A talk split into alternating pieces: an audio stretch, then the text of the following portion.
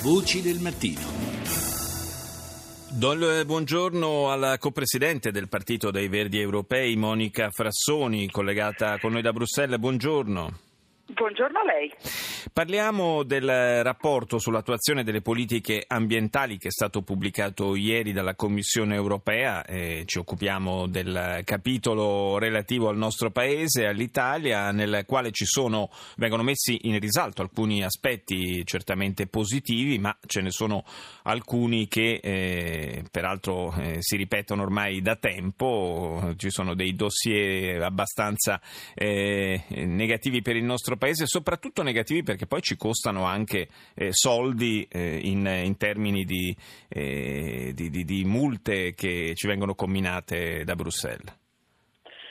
Sì, esistono una serie di temi che sono particolarmente problematici per l'Italia, devo dire che non, solo, non solamente per l'Italia, ma per l'Italia in modo particolare perché durano da molti anni. Sì. Eh, per esempio lei ha fatto l'esempio delle multe, eh, noi siamo stati condannati nel duemilaquattordici per una procedura iniziata nel duemilasette, io lo so bene perché la cominciò attraverso un'iniziativa nostra, e che riguarda i rifiuti in Campania e le discariche abusive, e noi siamo stati condannati nel duemilaquattordici a pagare una cifra forfettaria di quaranta milioni di euro più ehm, una, un, una multa, diciamo così, giornaliera che eh, ammonta più o meno allo stesso all'anno. Quindi voi vi rendete conto la quantità di risorse che sono buttate via e eh, restituite o comunque date all'Unione Europea per una situazione che dura dal, almeno dal duemilasette, ovviamente da molto tempo prima, e che a oggi non è stata risolta.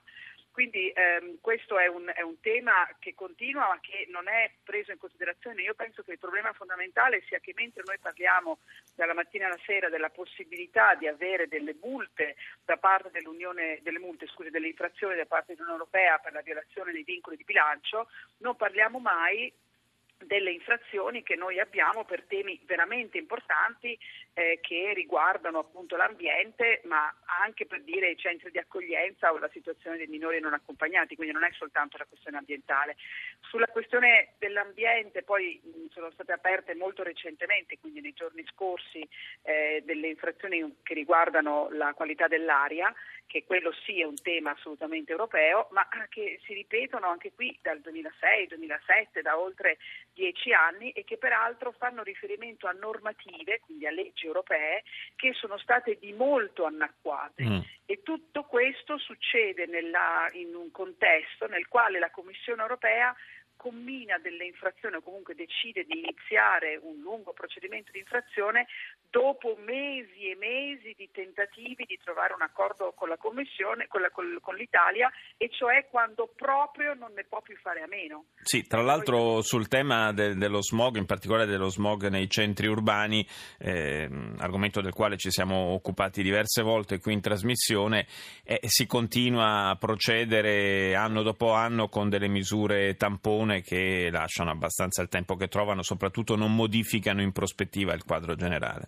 Ma io penso che ci sia anche un altro problema, eh, oltre a quello che lei ha giustamente sottolineato, ed è il fatto che si dice, il ministro Galletti l'ha ripetuto non più tardi di qualche giorno fa, eh, ma i limiti sono troppo stretti. Ecco, se uno ha questo come, come, come atteggiamento, considerando che questi limiti sono stati diminuiti eh, nel, nella revisione della direttiva che è successa insomma qualche anno fa, eh, significa che io parto già col piede non sbagliato, ma proprio ultra sbagliato, perché Mi, mi auto eh, consolo del fatto che è molto difficile, quindi eh, non è una priorità. Quindi no, poi stiamo parlando, una... stiamo parlando di, di questioni che hanno una ricaduta diretta sulla nostra salute, quindi insomma non, non sono cose con le quali si possa Ma... giocare con i numeri, insomma.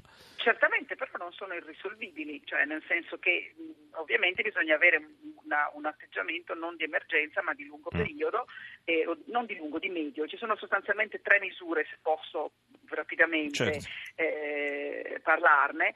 Noi dobbiamo, parliamo sempre di traffico e di mobilità ed è una cosa assolutamente sacrosanta, e ormai ci sono delle realtà urbane italiane ed europee che dimostrano che una diversa mobilità, puntando molto eh, molti, molti ascoltatori sorrideranno, ma puntando molto sulla bicicletta e sulla qualità delle strade, eh, è un qualcosa che già ci aiuta moltissimo a risolvere questa, questo, questo problema, oltre a tutte le cose che già esistono, perché non, non, non c'è niente di particolarmente nuovo, eh, alla spinta, alla, alla mobilità elettrica e ai trasporti urbani. Poi però c'è un tema di cui si parla molto meno, ma che a livello europeo sta diventando prioritario, perché è uscita da poco una nuova legislazione sulla qualità dei, degli edifici, perché almeno il quaranta per cento della, della, dell'inquinamento nelle nostre città dipende dalla, dalla qualità delle nostre case, quindi da come si riscaldano, da, da come eh, si alimentano, diciamo così, in energia. E qui l'Unione Europea ha una quantità di fondi veramente importante che l'Italia non spende, mm.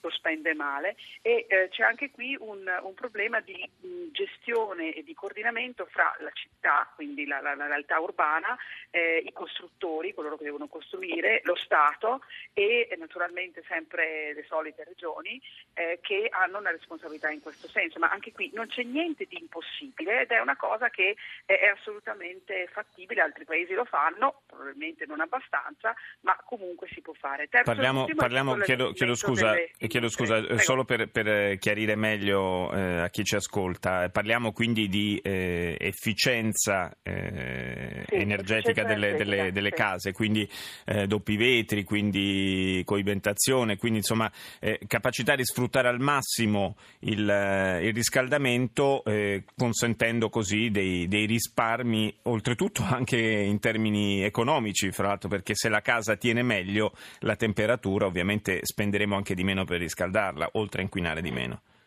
Oltre a inquinare di meno, e poi dopo non, non dimentichiamo un aspetto non secondario, ed è il fatto della creazione di posti di lavoro. L'edilizia è, un te, è, un, è uno dei settori che è stato più duramente colpito dalla certo. crisi.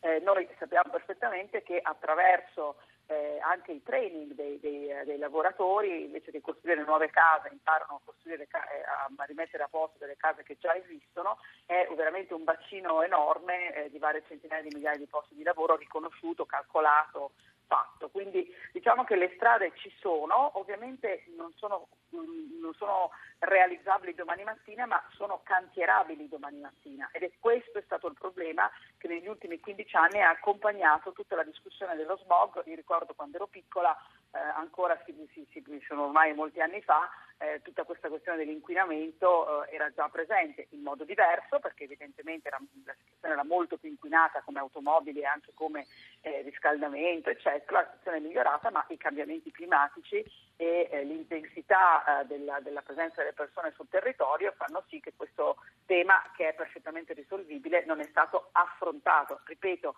il problema è la priorità che si dà a queste cose. Purtroppo nel nostro paese eh, non si dà priorità eh, almeno pari all'infrazione Ehm, che ci costa, il, insomma, che dipende dal nostro deficit di bilancio eh, rispetto a quella che sì, ci sono, dà, sono, sono, temi, sono temi che influenzano il nostro futuro in maniera eh, quantomeno eh, uguale. E un'ultima cosa, eh, un altro degli temi su cui ci bacchetta l'Europa è la gestione delle acque reflue, cioè degli, degli sì. scarichi sostanzialmente. Anche su questo siamo indietro.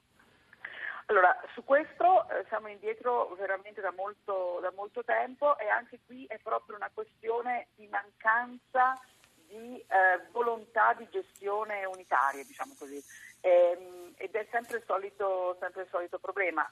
Tra l'altro noi abbiamo aperto due o tre infrazioni sulla, sulla qualità dell'aria, eh, ancora non sono arrivate al, al termine, quindi alla, alla questione delle, delle famose multe, ma stanno avanzando. E anche qui la cosa che colpisce è che non stiamo parlando di temi nuovi, ma di temi che tornano, e quindi se uno fa il ministro dell'ambiente e uno fa l'assessore dell'ambiente in una regione, quando arriva al governo dice: bene, ho queste infrazioni aperte da un sacco di anni, le affronto. Certo. Invece questo non succede. Purtroppo, purtroppo no, sono problemi che finiscono sempre in coda agli altri. Grazie a Monica Frassoni, co-presidente del Partito dei Verdi Europei, per essere stata con noi. Fra poco il G R uno con Daniele Battista, noi ci sentiamo intorno alle sette e trentacinque, a più tardi.